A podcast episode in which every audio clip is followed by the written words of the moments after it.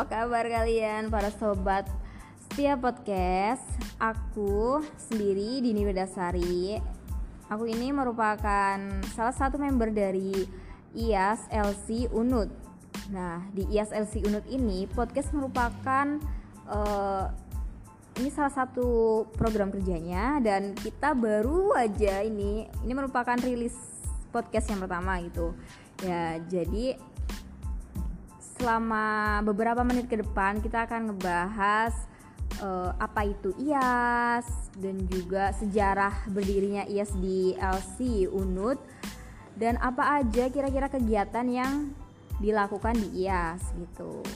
Nah, so di sini gue nggak sendirian ya. Di sini gue bawa teman-teman member IAS LC Unut yaitu ada teman gue. Siapa ya namanya ya? Namanya Leni. Waduh, kecil banget ya. Dinar. Lode. Oh iya, jadi Lude ini orang Bali ya guys. Ya. uh, lanjut aja mungkin ke pembahasan apa itu IAS. Kalian kayaknya belum pada tahu deh uh, kepanjangan dari IAS itu apa ya.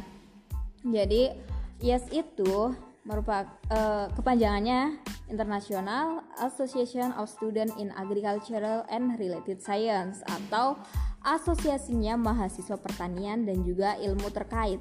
Jadi uh, di sini emang kita uh, basicnya atau implementasinya itu ke pertanian, tetapi tidak dapat dipungkiri kita bisa menerima member selain dari anak pertanian gitu, mau anak peternakan, pariwisata, ekonomi, MIPA, apa pun segala fakultas yang ada di Udayana kita terima gitu. Nah, uh, tapi aku kan udah tahu nih iya segini. Nah, aku kepo banget kok bisa ya di Udayana ini udah ada IAS gitu. Kira-kira sejarahnya tuh gimana ya? Aku pengen banget denger dari kalian. Kira-kira dari kalian siapa nih yang mau ngejelasin? Di awalnya itu aku tuh IAS tuh kan dari temen kemudian aku tuh nyari tahu tentang IAS apa ketemulah sama national director yaitu pada saat itu Kasisi akhirnya dikasih tahu Kasisi syaratnya gimana dan Kasisi mengenalkan anggota yang mau mendaftarkan IAS juga di Udayana yaitu Kak Meta jadi aku awalnya nggak kenal sama Kak Meta nah dari Kak Meta itu kita nyari teman ada nama Dinar Kak Meta juga nyari teman Kak Eka nah dari empat orang itu Kak Sisi itu ngasih uh, discuss gitu karena ada tiga delegasi galian tiket IAS itu ke Bali yaitu Kak Imam, Kak Gita dan Kak Meta. Di sana kita sharing tentang IAS. Nah setelah itu karena kita udah tahu tentang IAS, kemudian kita uh, Kak Sisi tuh ngirimin email, email gimana sih syarat-syarat untuk menjadi mendirikan IAS itu di Udayana. Karena kita harus 9 orang, 9 orang, akhirnya kita cari anggota, cari anggota. Uh, itu sekitar enam orang lagi karena kita sudah ada empat mungkin teman-teman mau nanya main yang cari anggota nah untuk yang cari anggota waktu itu uh, kalau aku sendiri aku diajain sama teman yang sebelumnya juga diajain sama beberapa orang yang sudah tergabung di IAS jadi uh, pas bulan Oktober kita tuh ada rapat pertama. Di sana kita tuh bertemu. Akhirnya kita ketemu nih 9 orang. Langsung kita di sana bagi uh, bagi apa namanya bentuk formatur dan bagi-bagi job desk di sana tuh kita sebenarnya nggak ada yang kenal satu sama lain.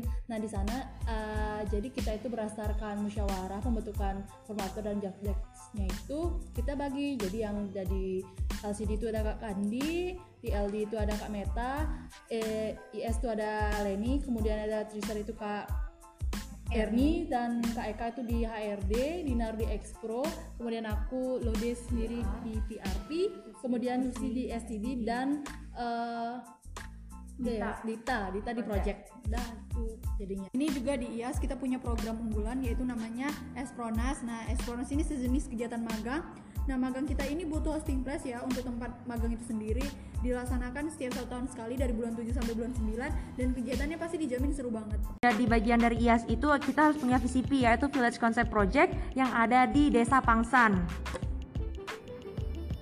Oh ya, itu kalau syarat-syaratnya udah pada terkumpul, kalian selanjutnya mau ngapain tuh? Nah, langkah selanjutnya itu kita harus ngirimin. Jadi kayak ada ngasih pertanyaan-pertanyaan dari Andy, kita kirim ke emailnya IAS Indonesia. Setelah itu kita bakalan dapet eh, notifikasi ataupun undangan untuk mendatangkan eh, untuk datang ke National Congress yang di UB untuk pengajuan kandidat member karena tahun pertama kita masih jadi kandidat member, tahun kedua baru jadi full member kak begitu. gitu jadi perjalanan menjadi full member itu satu tahun dulu gitu Iya kak. Nah jadi kita sana presentasi gimana ke depannya IS, ISLC Unut, kemudian kita di musyawarah gitu di kayak musmanya mereka di IAS Indonesia, kemudian kita dijadiin kandidat member dulu.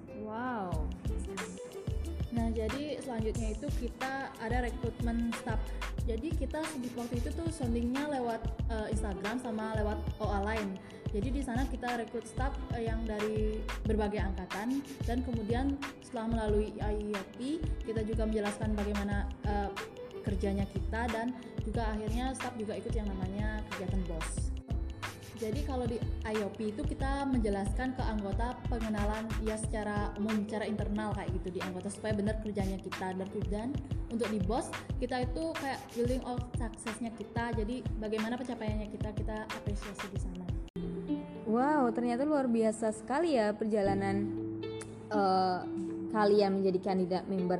Tapi di sini eh, aku pengen tahu gimana sih kalian eh, sekarang kan sekarang kalian menjadi full member kan gitu. Nah, aku pengen tahu cerita dari kalian.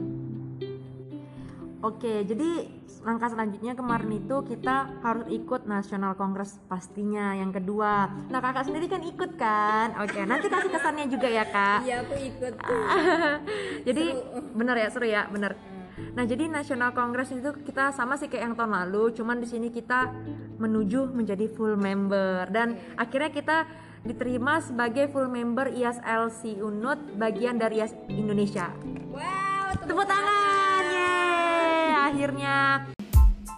Nah, jadi kan setelah kita jadi full member di National Congress, oh ya aku lupa nih, National Congress tuh kayak musmanya IAS Indonesia, tapi National Congress tuh seru banget, swear deh. Jadi mungkin anak-anak IAS yang sudah menjadi bagian dari Udayana, eh IAS Udayana, harus ikut tuh tahun depan National Congress di UGM. Nah, Iya. mantap kan kak? Tahun depan ya? Heeh. Aduh, aku di Jawa Tengah lagi. kakak kan ikut gak sih National Congress yang di Unpad yang yang kemarin gimana nih kak kesannya Bu? Aduh, itu sumpah ya, gue ikut kan. Nah, itu ceritanya panjang kali lebar kali tinggi. Nah, aku dari Bali ke Bandung dan itu naiknya bis, naik kereta, sambung apa aja gitu.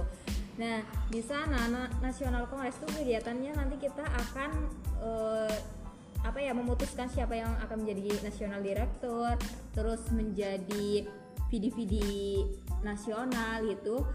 Dan juga eh, Nah, kayak gitu. Nah, selain acara formal, kita juga ada kayak acara lomba ada. Terus ada kayak VCP exhibition itu ada. Nah, namun yang paling berkesan di acara ini adalah yaitu ada momen tragedi di mana ketika kita baru aja nyampe di sana tuh apa? Kita ya, aku khususnya. Nah, aku pengen mandi kan gitu loh ya. Nah, terus di sana apa?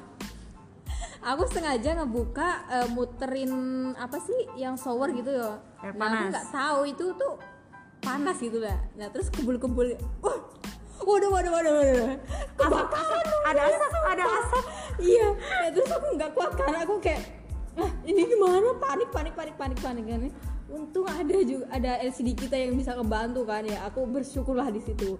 Nah selain itu juga eh, ya pokoknya di Natcon tuh aku bisa belajar eh, gimana sih caranya berpikir kritis mengambil keputusan yang benar-benar harus jelas gitu dan juga kenal banyak anak-anak LC member lainnya gitu.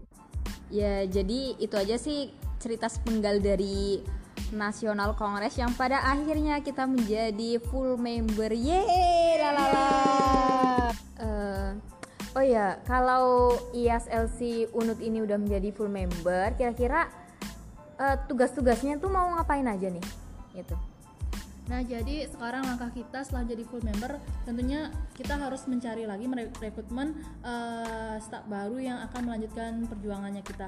Nah, di sini kebetulan untuk tahun ini kita sudah menerima uh, orang-orang baru yang benar-benar antusias untuk bergabung dan uh, berproses di IAS dan juga di sini kita mem, apa namanya mencari hosting place baru. Itu ada di Little Spoon Farm sama di Segening. Kebetulan yang untuk Segening itu uh, yang punya LCD kita tahun lalu Kak Gandhi kayak gitu. keren sih. Itu enaknya kita. Dan di sini kita juga ada membuat VCO Hmm. jadi di sini kita di full member ini kita ditambah dengan proker-proker baru tentunya. Wadaw, keren juga ya di ISLC Unut ini punya produk VCO itu ya.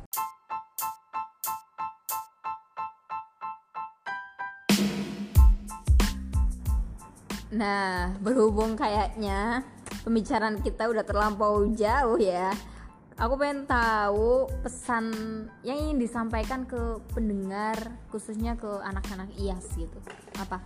Eh, mungkin lebih penjelasan lagi ya bahwa IAS Al Sudayana ini bukan hanya karena sembilan orang tersebut tapi itu hanya sebagai jembatan saja. Tapi tetap pen- eh, yang membangun IAS sampai detik ini kita semua yaitu ada anak IOP 1 hai IOP 1 dan IOP 2 yang baru-baru ini harapannya juga dari IOP 1 pun mau IOP 2 bisa mengembangkan IAS lagi lebih baik lagi ke depannya.